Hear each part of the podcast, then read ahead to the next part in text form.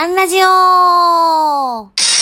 人事アンちゃんが日々の人事絡みの雑貨をなんとなくお話しして終わるというアンラジオ。今日は200号到達に思う。こんなテーマでお話ししてみようと思います。200号というのは、このアンラジオじゃなくて、えアンニュースの方です。私は前職を2004年の9月20日に退職して、翌日9月21日に起業しました。で、翌月の10月からアンニュースを、えー、当時はね、えっ、ー、と、1日配信だったんですけど、途中から、えっ、ー、と、日曜日だったりもいろいろあるしね、えっ、と、第一月曜日ということで配信を、えー、200ヶ月続けています。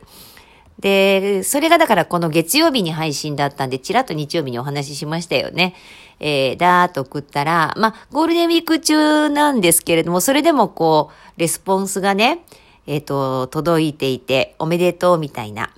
で、今日いただいた、えー、メッセージ、メール、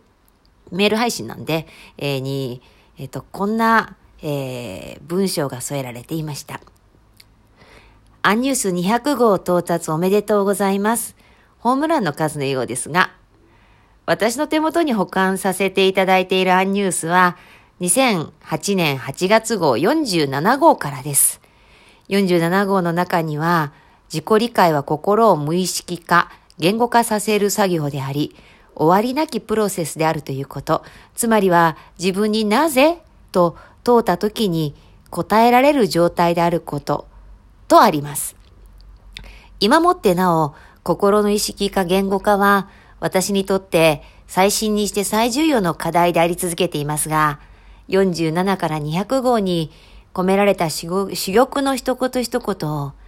折に触れて読み返しては、自分自身の飛行ルートの軌道修正をさせていただいております。言葉の宝物、本当にありがとうございます。9号の中には、いおりの開催予告、苦門記念館見学会、講談による秀吉に学ぶリーダーシップ、オフィスグリコ推進部相川さんの社内の巻き込み方などなど、あんこ先生とのお付き合いの始まりは2006年8月でした。私も今年で55歳を迎えてしまいますが、人事としての考え方に影響を受けたのは他の誰よりもあんこ先生でした。人との出会いが人生のギアをガチャッと変えることが本当にあるんですね。では、これからもまだまだ元気に張り知り続けます。先生もくれぐれも体を大事になさってご活躍くださいませ。ありがとうございます。ちょっと今日はもうこの、これをちょっと嬉しくて読み上げた形なんですけど、本当にありがとうですし、47号から読んでくださってるわけですもんね。本当こう、こういうレスポンスが毎月届くので、次の号も書こう、次の号も書こうって、一号一号積み重ねてきたら200号になっただけで、これはただの通過点に過ぎないんですが、一番思うのは、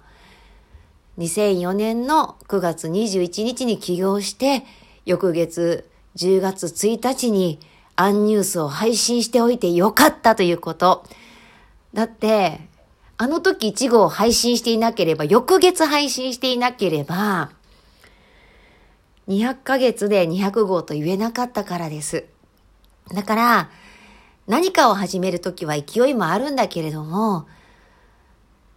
始めるときにこそ、一気にやれることはやっておかないと、最初に頑張りすぎちゃダメとか言う人もいるんですけど、最初に頑張っとかなきゃ、いつ頑張るんだよっていうのは、200号の節目にして、再認識します。今日はここまで。次回もお楽しみに